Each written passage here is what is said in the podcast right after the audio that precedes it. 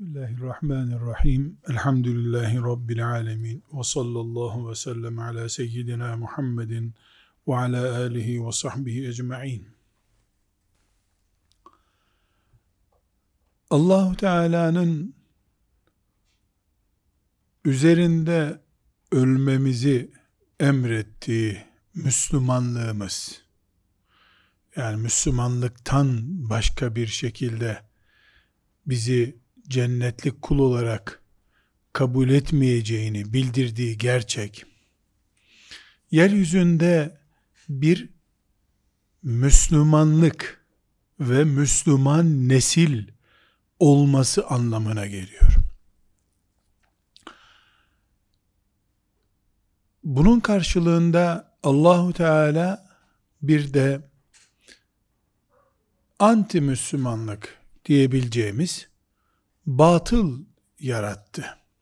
Batılın başına da iblisi koydu. Bildiğimiz hakikat bu. Ben Müslümanım diyenlerden Müslümanlığı koruyup yaşatmalarını istiyor Allahu Teala.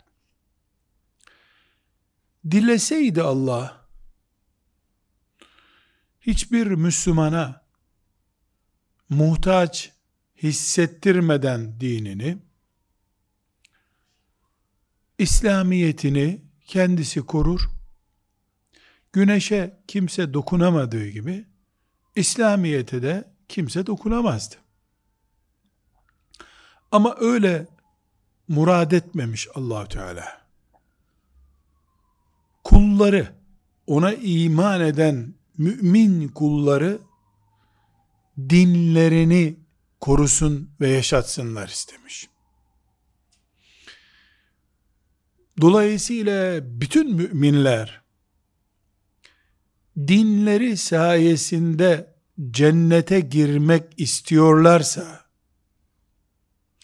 dinlerini muhafaza etmek zorundadırlar bu muhafaza etmeye cihat diyoruz. Kur'an'ımızda onlarca kere bir beş değil onlarca kere adeta cihatsız olmayacak bu cennet demeye gelen mesajlar var.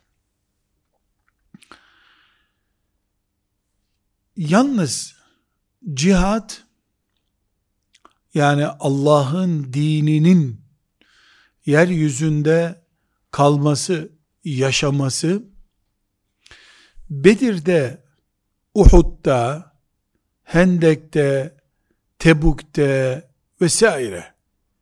Resulullah sallallahu aleyhi ve sellemin elinde silahı ile kafirlerin karşısına çıktığı ve İslam'ın dışındakilerin yani batılın İslam'a saldırısını önlediği hareketin adı değildir. O şu tarif ettiğimiz dışa karşı İslam'ı müdafaa etmek cihadın önemli bir bölümüdür. Asla tamamı değildir. Çünkü cihad insanın yaptığı bir eylemdir. Meleklerin yaptığı bir eylem değildir. Allahu Teala'nın mucize olarak gö gönderdiği bir iş de değildir cihadı Müslüman yapar. Bunu zaten biliyoruz. Ama bunun bize göt bizi götüreceği bir hakikat daha var.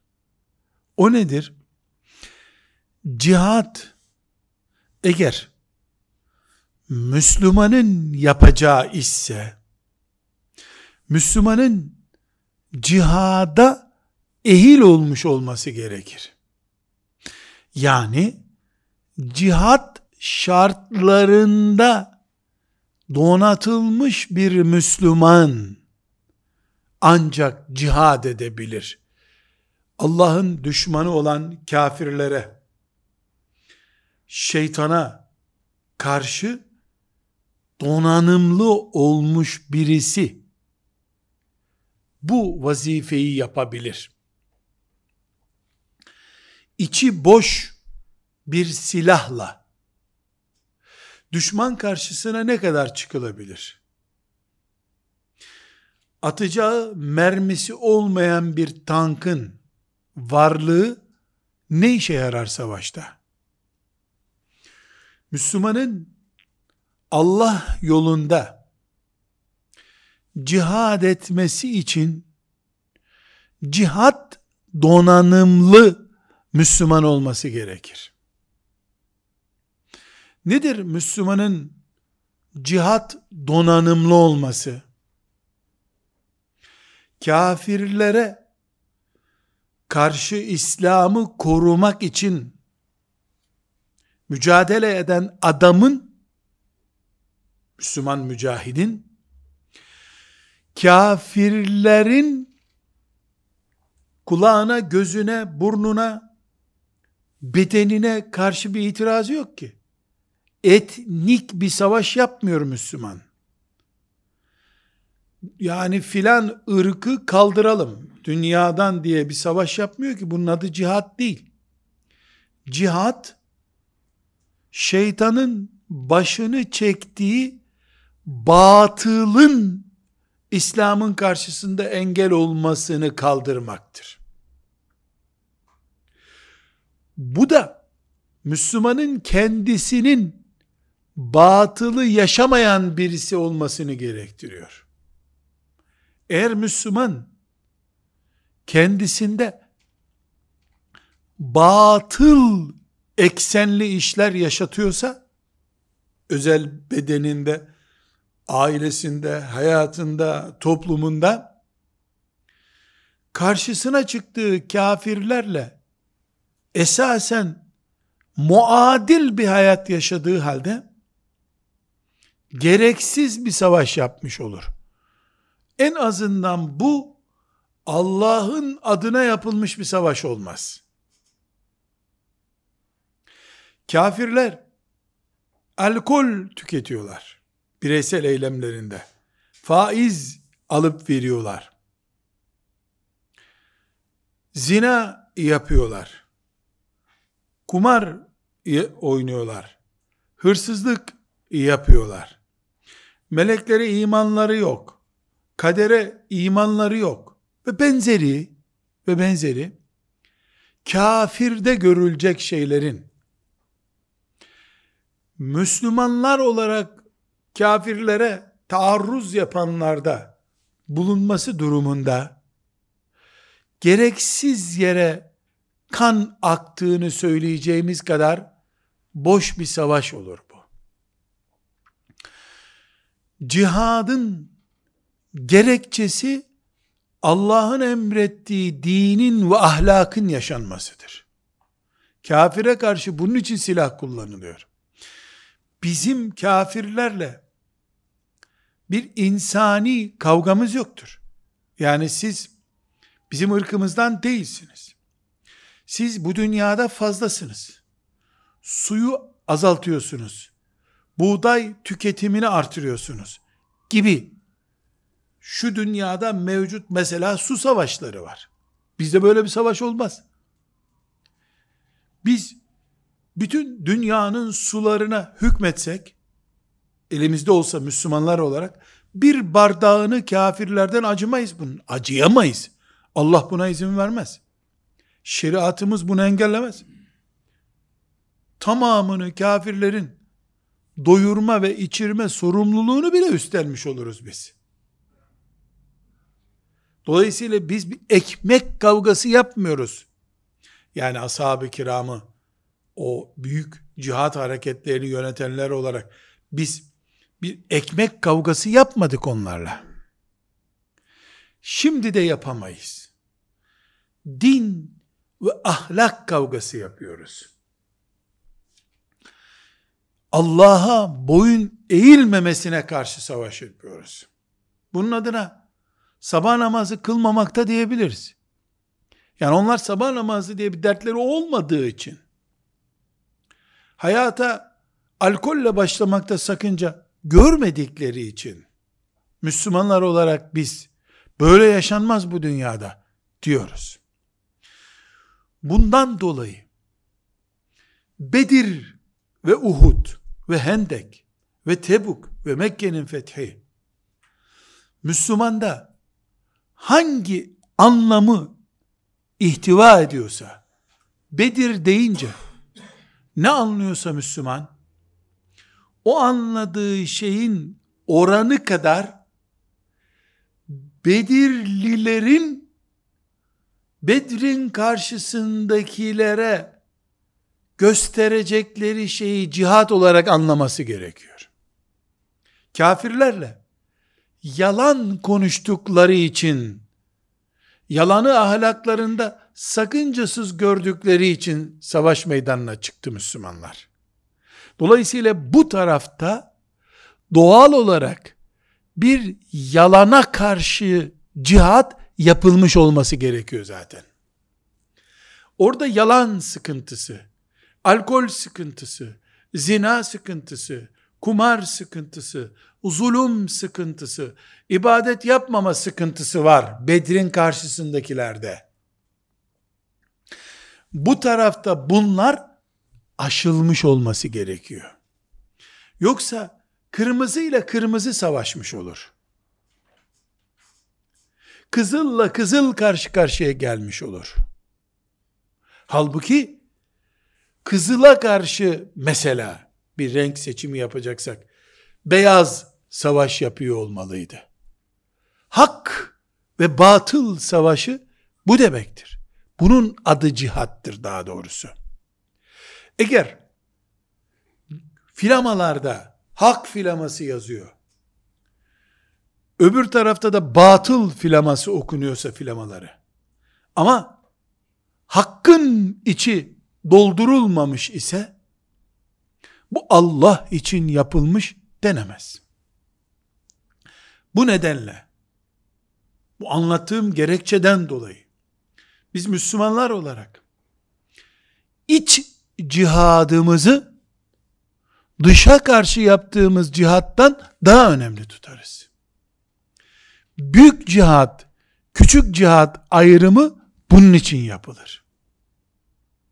Bu ayrım fiilen yapılmadığı zaman yani Müslümanlar olarak biz iç cihadımızı tamamlamadan nedir iç cihadımız?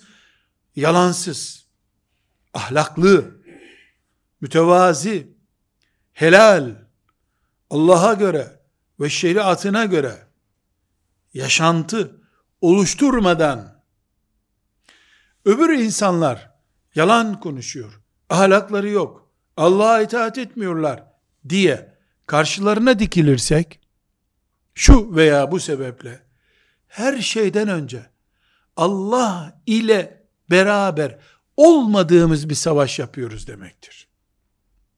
Bu savaşı mısraklarla Bedir'de yapmış olabiliriz. Toplarla, tüfeklerle Çanakkale'de yapmış olabiliriz. Adı o şekilde olabilir.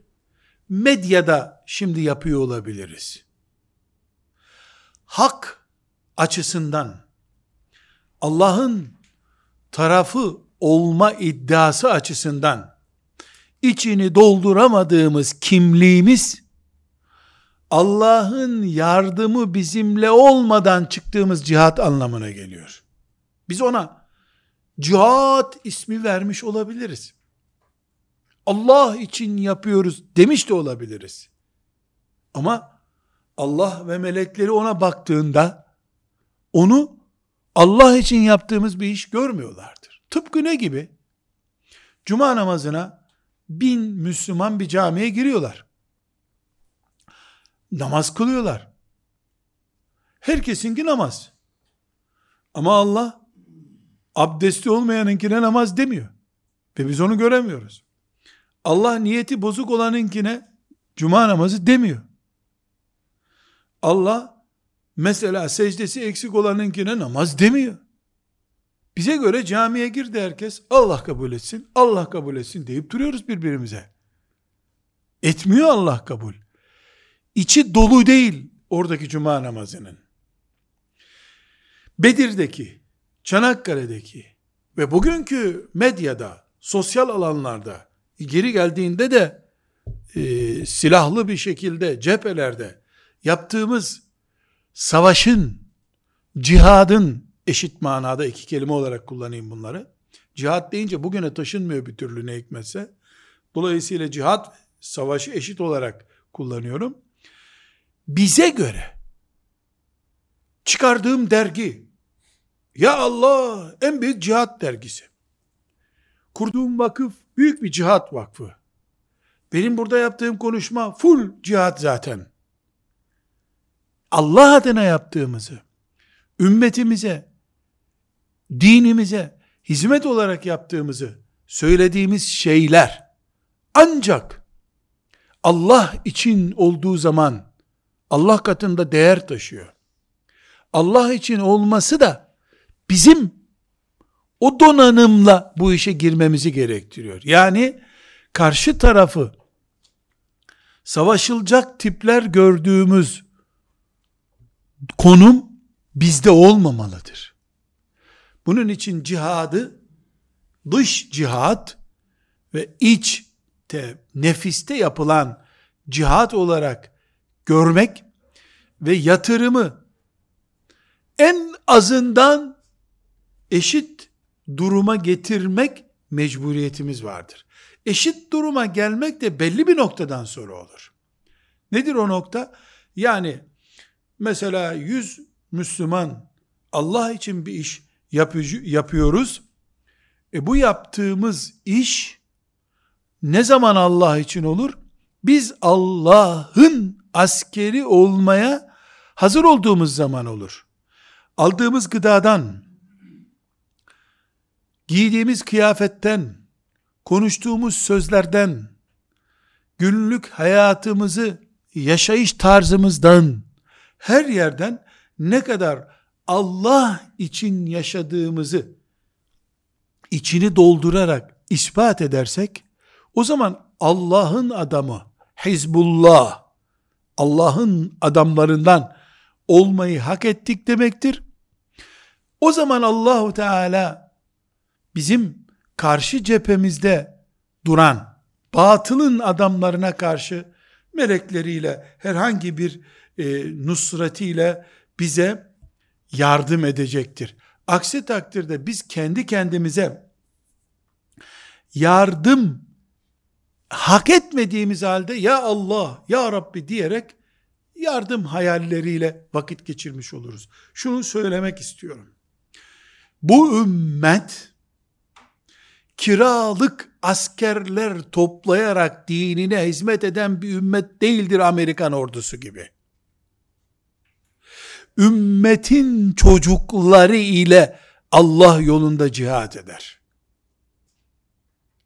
Nitekim müşriklerle savaşılırken Medine'de sadece etnik nedenlerle, coğrafi nedenlerle geleyim Muhammed ben de size yardım edeyim bu savaşta diyen birisine Resulullah sallallahu aleyhi ve sellem Efendimiz nahnu la nesteni na nesta'inu bi müşrik biz dini olmayandan yardım istemeyiz buyurmuş. Bu ümmetin derdi bu ümmetin çocuklarıyla çözülür. Bu ümmetin çocukları da kiralık olmazlar. Sembolik olmazlar. içi boş olmazlar. Ümmetin çocuğu olmanın içini doldurmuş birileriyle bu ümmet yola çıkılır, yola çıkar.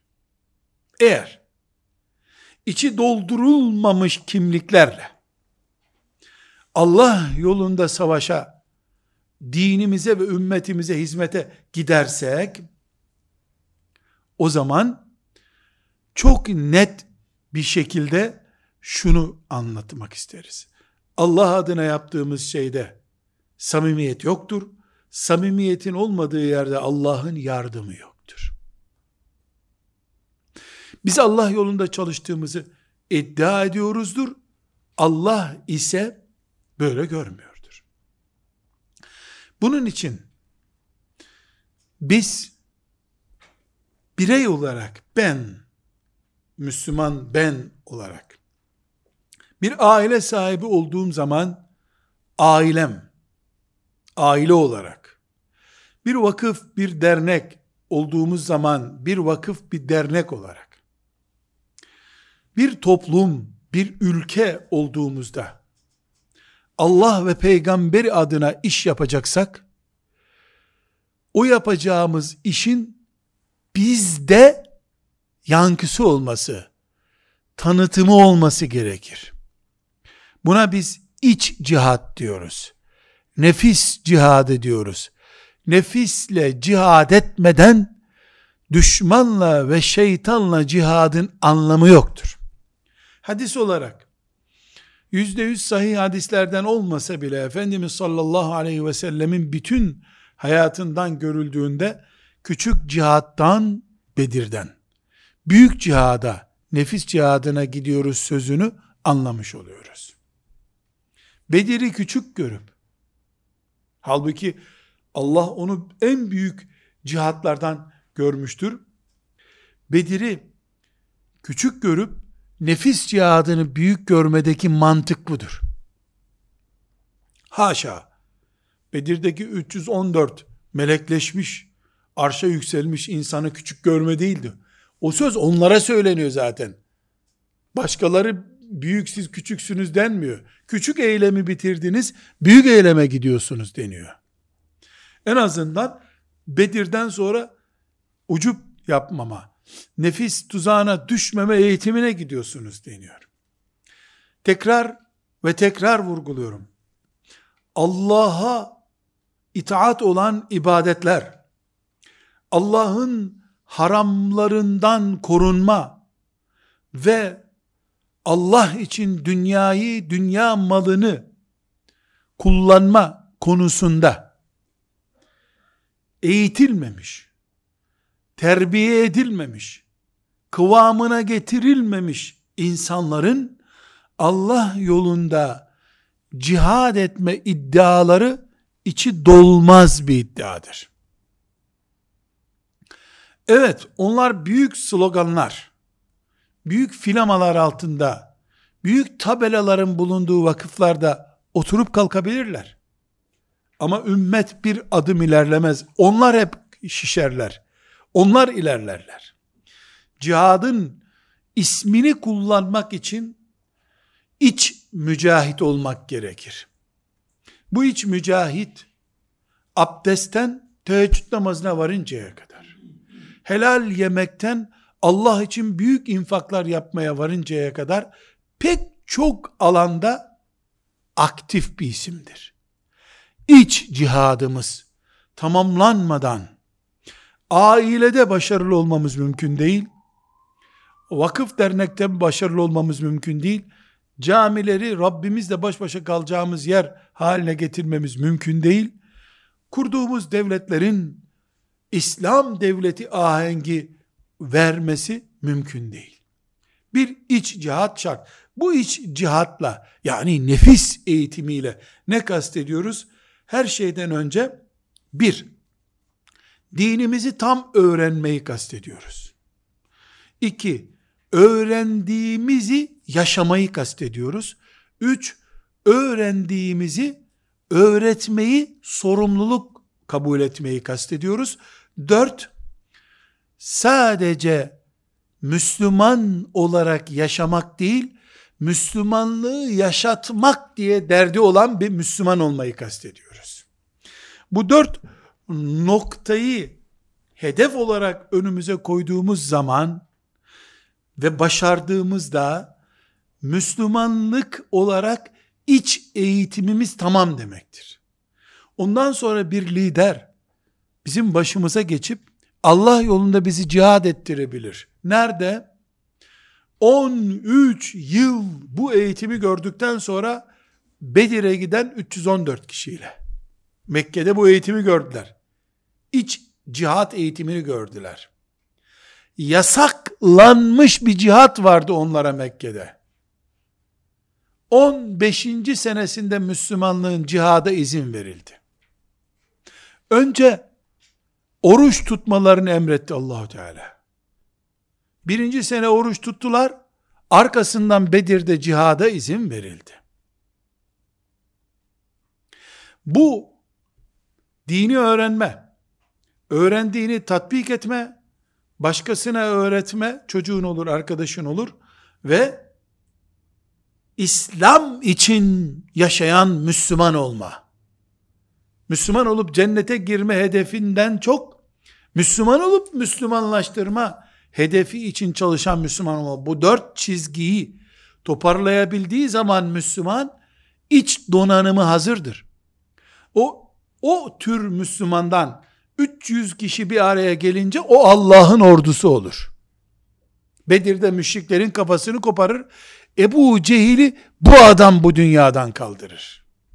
Böyle bir grup Ebu Cehil'i kaldırabilir. Bu dört çizgi oluşmadığı sürece öğrendiklerimiz bölük pörçük İslam adına ama İslam'dan parçaları seçip İslam diye öğrenirsek öğrendiğimizi yaşamak diye bir derdimiz olmazsa çocuğumuzdan vesaireye kadar tanıtmak, öğretmek diye bir ayrıcalığı vazifemiz olarak görmezsek, İslam'ı ben cennete gireyim gerisi ne olsa olsun der gibi Allah'a davet görevimizin doğal olarak omuzlarımızda olduğunu düşünmeden yaşarsak, biz 300 kişi değil, 3 milyon olarak da bir yere girsek Ebu Cehil'in başını ezemeyiz. Bu eğitimi tamamlamış 300 kişi Ebu Cehil'in başını ezdiler. Tabii ki biz burada ne görüyoruz? Ne istiyoruz daha doğrusu? Yani donanımlı Müslümandan kastediyoruz. Bu donanımla diploma değil aradığımız şey. Force değil. Hatta ve hatta benim yaşıtlarım çok iyi anlarlar. Yeni genç kardeşlerim böyle bir olay görmedikleri için zannetmiyorum bunu anlayabileceklerini. Bir zamanlar bundan bir 50 sene önce Müslümanların bir liraya bile ihtiyaçları vardı dinine hizmet edebilmek için. İstanbul'da gelip bir medresede hatta bir ortaokulda okuyacak insanlar camilerin tabutlarının saklandığı merdiven altı gibi yerlerde yatıp kalkıp üniversiteler okudular. Yurt, burs, yemek yiyecek bir yer, Böyle şey Müslümanların çocukları için mümkün değildi. Bir liraya muhtaçtı Müslümanlar. Hatta kurban bayramında kesilen kurbanların işte yedi kişi birleşmiş bir inek kesmiş veya bir koyun kesilmiş derisi altın gibi borsa gibi bir şeydi. Devlet bile o deriye muhtaç olduğunu hissediyor. Müslümanlardan çalıyordu dergisi, derisini kurban derisi üzerinden kaç onlarca insan hapishanelere düşmüştür, mahkemelerde sürülmüştür. Devlet ben muhtacım bu deriye, öbürü ben muhtacım, Müslümanlar zaten derisine muhtaç. Benim hafızlıkla meşgul olduğum yıllarda, kurban bayramı tatili diye bir mefhum yoktu Kur'an kurslarında. Neden? Çünkü hafızlık yapan talebeler, Kur'an kursunun bir yıllık maişetinin karşılanması için bağırsak temizlerlerdi. Böyle bağırsağı koyundan çıkarırlar. O bağırsak böyle tertemiz olur. Yumak gibi sarılır. Bir kenara konur. Hocaları gelir. Kaç bağırsak temizledin? Kaç bağırsak temizledin? 20 bağırsak işte. 25 kuruşa satıldığını hatırlıyorum. 1968-69 yılında 25 kuruştu bir bağırsak. Deri de 4 liraydı. O 25 kuruşluk bağırsaklar temizlenir temizlenir. Haftalarca o koku üstünden çıkmazdı talebelerin. Medrese bağırsak kokardı. İnsanların hem de bu nasıl oluyor? Kapı kapı dolaşıyorsun senin semtinde. Kurban kestiniz mi amca? Kestik oğlum. Bağırsağını ne yaptınız? Çöpe attık. Gidiyorsun çöpten bağırsağı alıyorsun, temizliyorsun. Getiriyorsun Ya da orada zaten temizlettirmiyor adam. Gelip genelde Kur'an kursunun bodrumunda bir yerde temizleniyor. 25 kuruş. 4 tanesi 1 lira yapacak. O 1 lirayla hoca efendi yemekhaneye ekmek alacak bir hafta.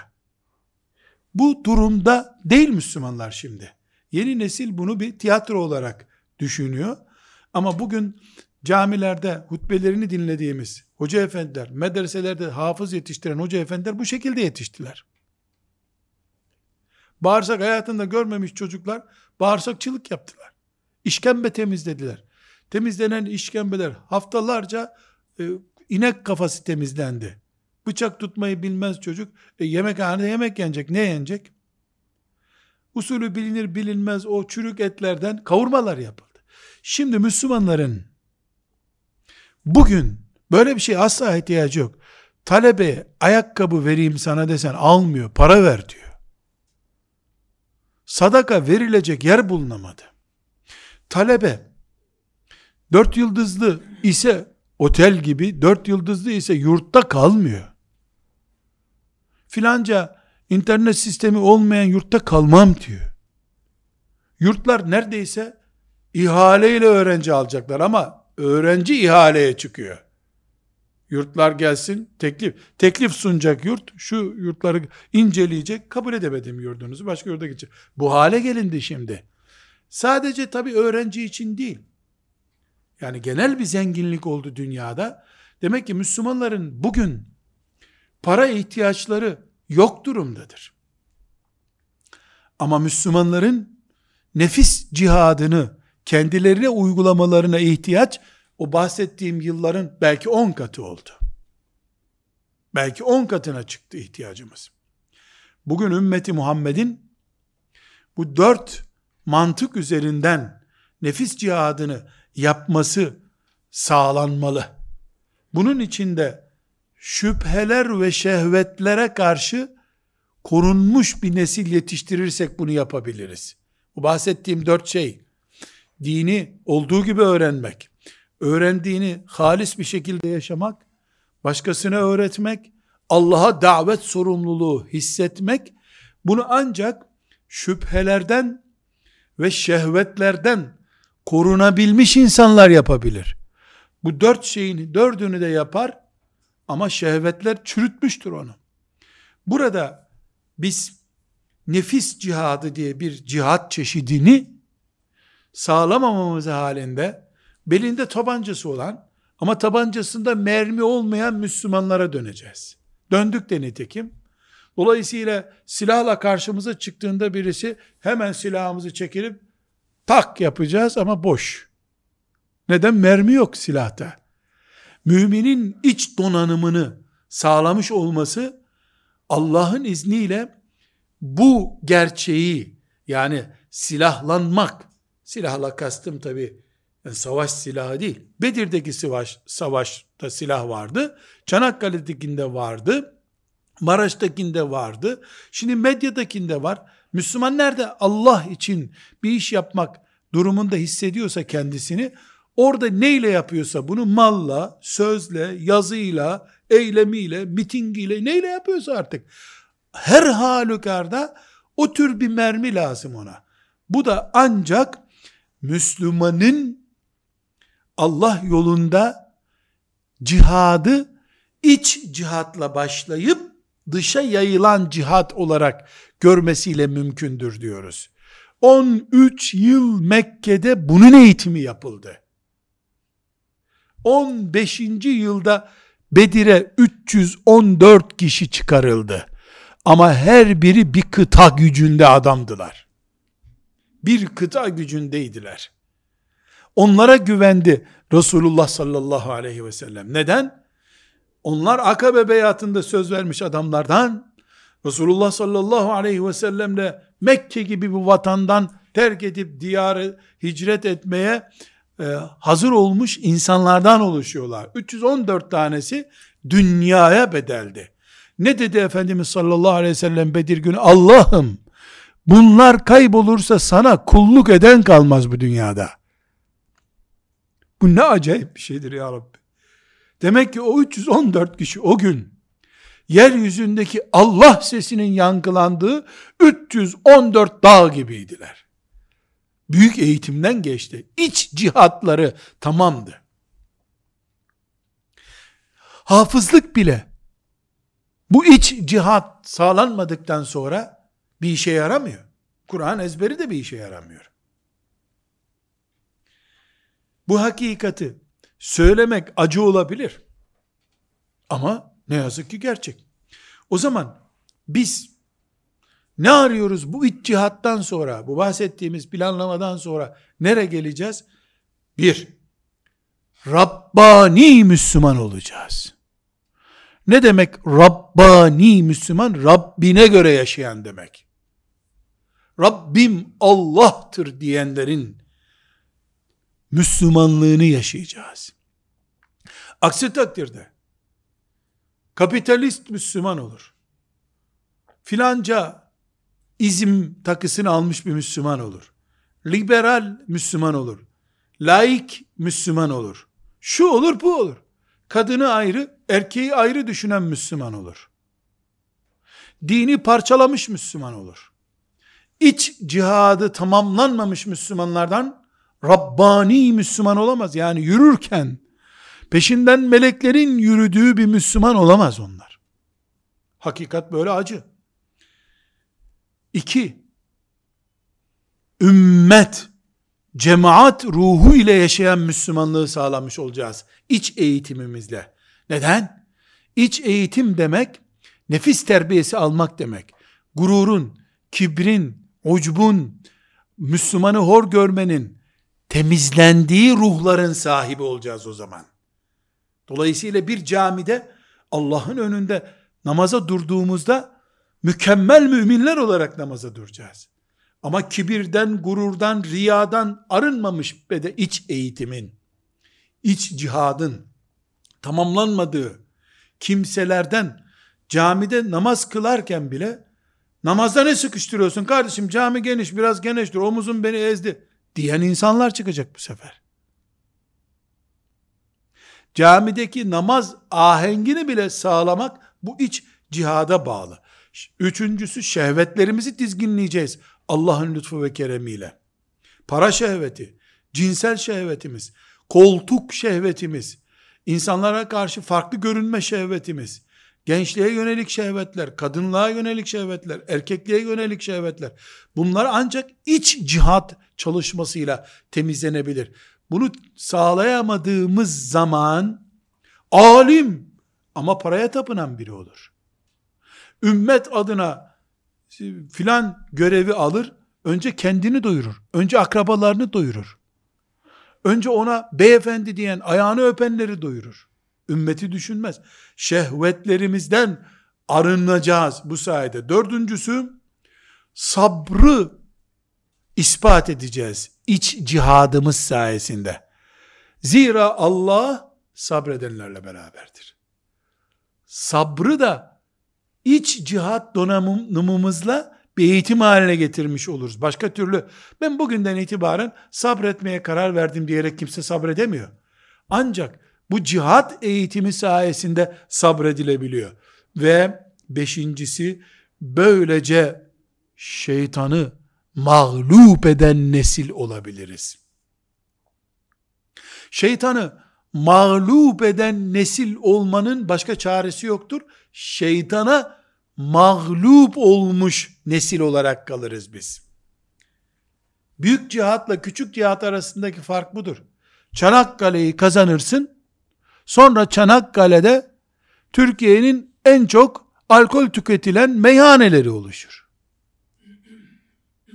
altı şehit üstü meyhaneci olur. Çanakkale'nin hatırası kalır sende. Biz donanımımız tam, hazır, aktif, Allah'ın dini için cephelere gideceğiz. Böyle olacak. Ve altıncısı biz dünyayı kullanacağız bu sayede. Dünya bizi kullanmayacak. Bugün Efendimiz sallallahu aleyhi ve sellemin vehen hastalığı diye buyurduğu şey. Vehen hastalığı. Nedir vehen hastalığı ya Resulallah? Dünya sevgisi. İçi boşalınca Müslümanın, iç cihat kalitesini yakalayamayınca Müslüman, dünyaya tapınır. Ama camiye de gider.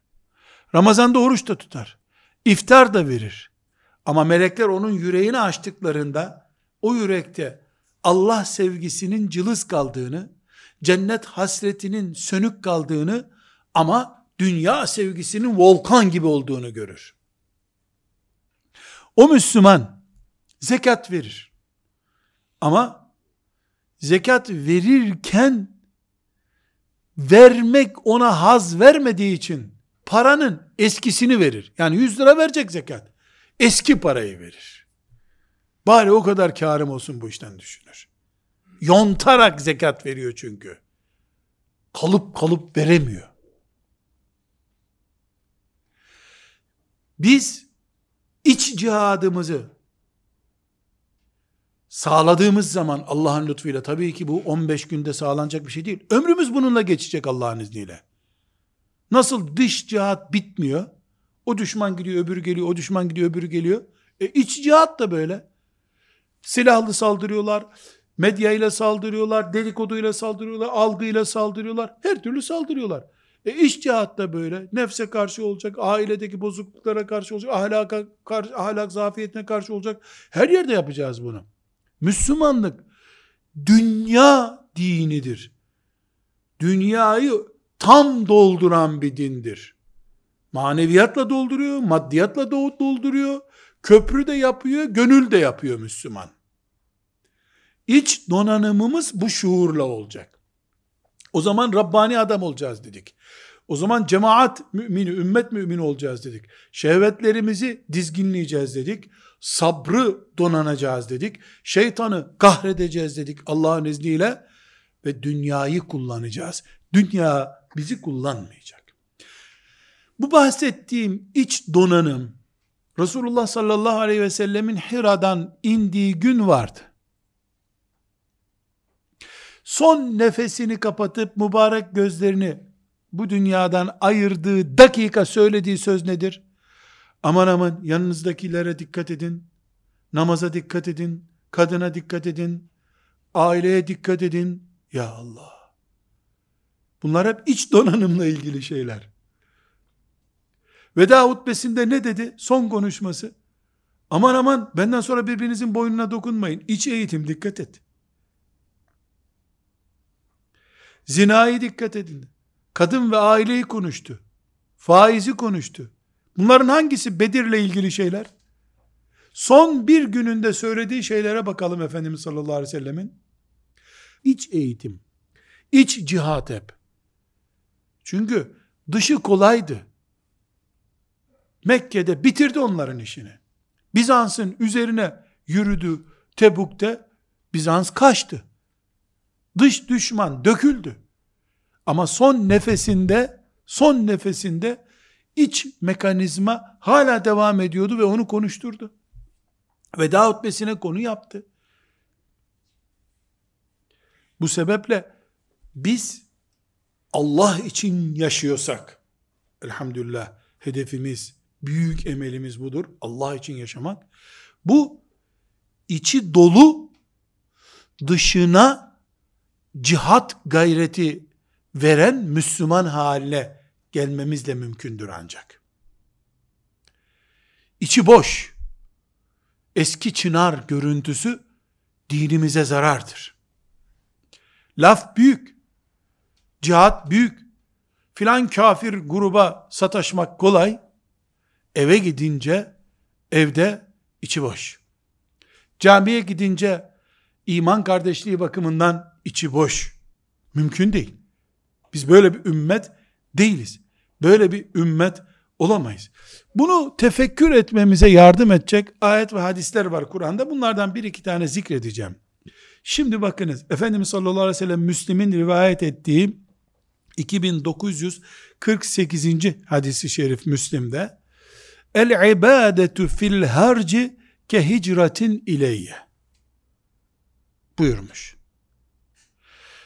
Fitne fesat zamanında ibadet etmek bana hicret etmek gibidir buyuruyor. Düşünebiliyor musunuz? Yemen'de birisi Müslüman oluyor. O Müslüman Resulullah sallallahu aleyhi ve selleme gidiyor. Efendimiz ona bir fehicretuhu ilallah. Fehicretuhu ilallah. Onun hicreti Allah'adır. Yani Yemen'den kalkıp Mekke'den kalkıp Medine'ye Yesrib'e o günkü adıyla gidenler Allah'a gitmiş oluyorlar. Hicret bu. Muhacir. وَالسَّابِقُونَ الْاَوَّلُونَ مِنَ الْمُهَاجِرِينَ وَالْاَنْصَارِ Ya Allah, Kur'an'ın övdüğü insanlar bunlar. Fitne zamanında, herkesin bir daldan tutunup keyfine baktığı bir zamanda, namazı ihmal etmemek, orucu ihmal etmemek, Kur'an okuyan, Kur'an okumadım uykum gelmez benim diyecek kadar Kur'an'a tutunan, en azından Cuma geceleri sallallahu aleyhi ve sellem Efendimizin salavat getiren, en azından sabahleyin bari yüz defa kelime-i tevhid okuyan, yani zikir yapan, ibadet yapan mümin bana hicret eden gibidir diyor. Neden? İç eğitime dikkat etmediği zaman mümin, zaten fırtına var, fırtına da uçup gider. Sadece kafirlere lanet ederek mümin yol alamaz. Zaten kafire lanet etmek diye bir ibadet çeşidimiz yok. İkinci hadis Bukhari'de 6114. hadis, Müslim'de de 2069. hadisi şerif. Meşhurdur bu hadis-i şerif. Ama bunu e, özellikle e, bu konu için ele alıyorum. Ne buyuruyor Efendimiz sallallahu aleyhi ve sellem? Güçlü rakibini yenen insan değildir. Nefsine hakim olan insandır. İç cihat eğitimi yapıyor. Tuş edip yeniyorsun rakibini. Seni güçlü görmüyor. Kimi güçlü görüyor? Nefsine hakim. Kızdırıyorlar, Allah için susuyorsun. Çocuğu kızdırıyor. Abisi kızdırıyor, babası kızdırıyor, arkadaşları kızdırıyor, partisindekiler, vakfındakiler kızdırıyor, devlet kızdırıyor. Lakin mümine karşı dil uzatmıyor, sabrediyor.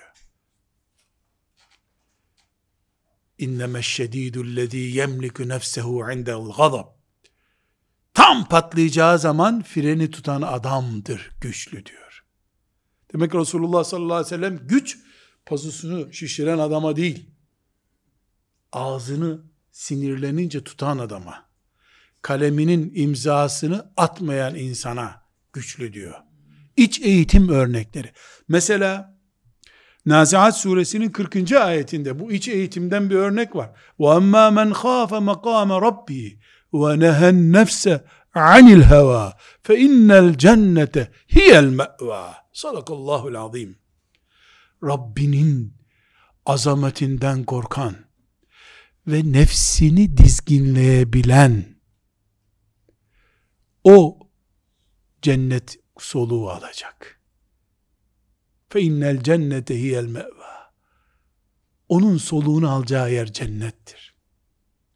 Dikkat ediyoruz. İç eğitimi nasıl sağlıyor burada? Allah var benim Rabbim diyor. Allah'a imanını tartışmıyor ama nefsinin kışkırttığı şeylerde nefsine takılmıyor. Bu cennet adamı. Bu bahsettiği şey nefsine takılmamak iç eğitimle ancak mümkündür. Derler ya atasözü köpek yüz çeşit yüzme bilirmiş. Dereye gelince hiçbirini hatırlamaz boğulurmuş. Müslüman her türlü ayetleri, hadisleri biliyor. Nefsi ondan bir şey istediği zaman nefsine takılıyor. O köpek gibi oluyor bu sefer.